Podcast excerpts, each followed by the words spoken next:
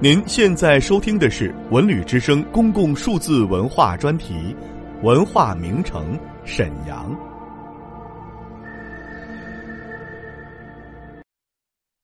清朝陪都的建立和盛京的建设。陪都是指首都以外另设的副都，也称为府都。陪都一般和首都一起被称为两京，其制度称为两京制度。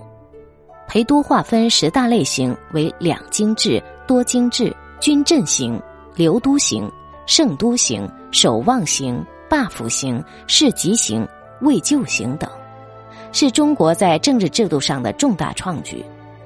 都城的设置基于地缘政治，尤其军事防御的考虑。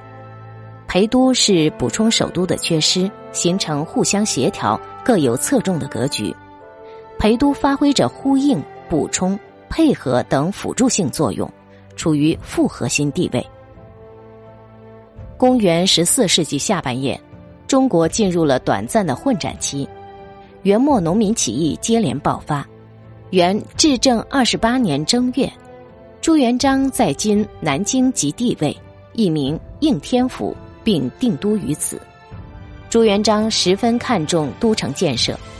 早在洪武元年八月，即设开封为陪都，称为北京，一度欲迁都于此。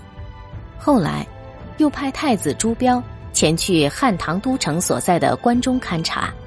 朱标回到京师后，现陕西地图，后因朱标早逝，建都关中的设想作罢。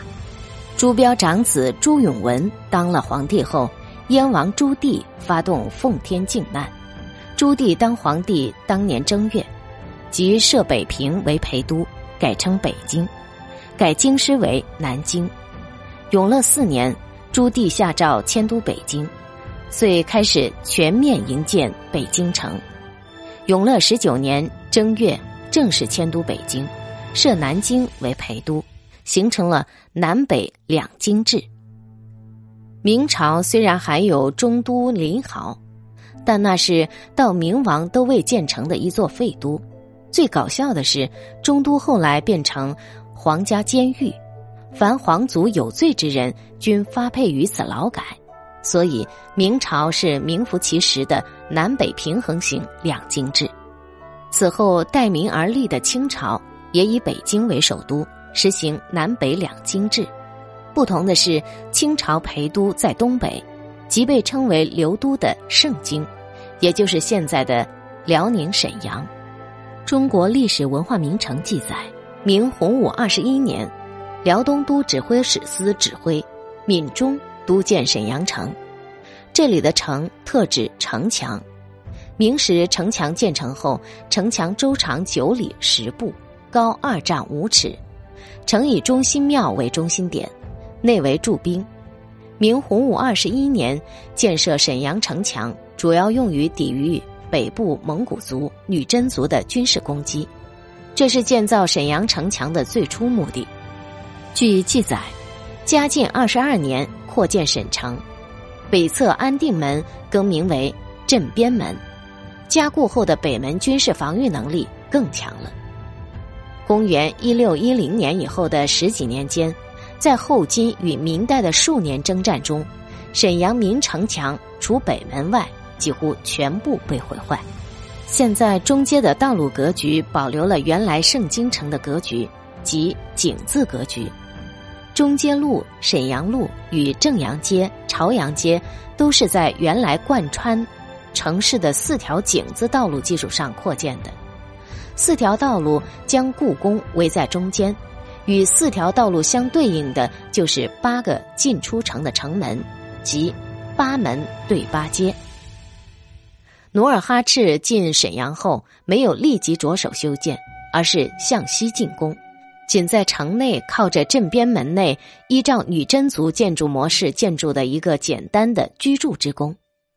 后金对沈阳城墙的再次修建，是在皇太极继承汗位后，天聪元年至天聪五年，在原来城墙的基础上建设新城，将城墙加厚、加高、加固，将明朝的四门改为八门，八旗军各守一门，城市通道由明时的十字街变为井字街。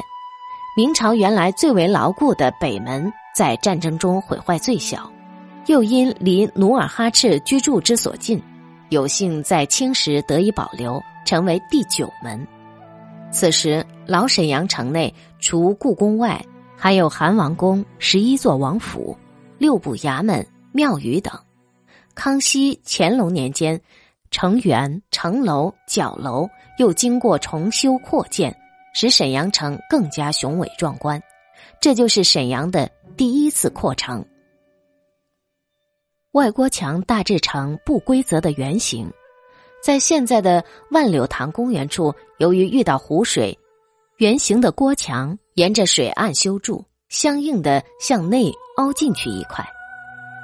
郭城的建立使沈阳城更加完善了，因为历史上从周朝起，城池都是内墙外郭，但沈阳内方外圆的格局是中国独一无二的城市布局。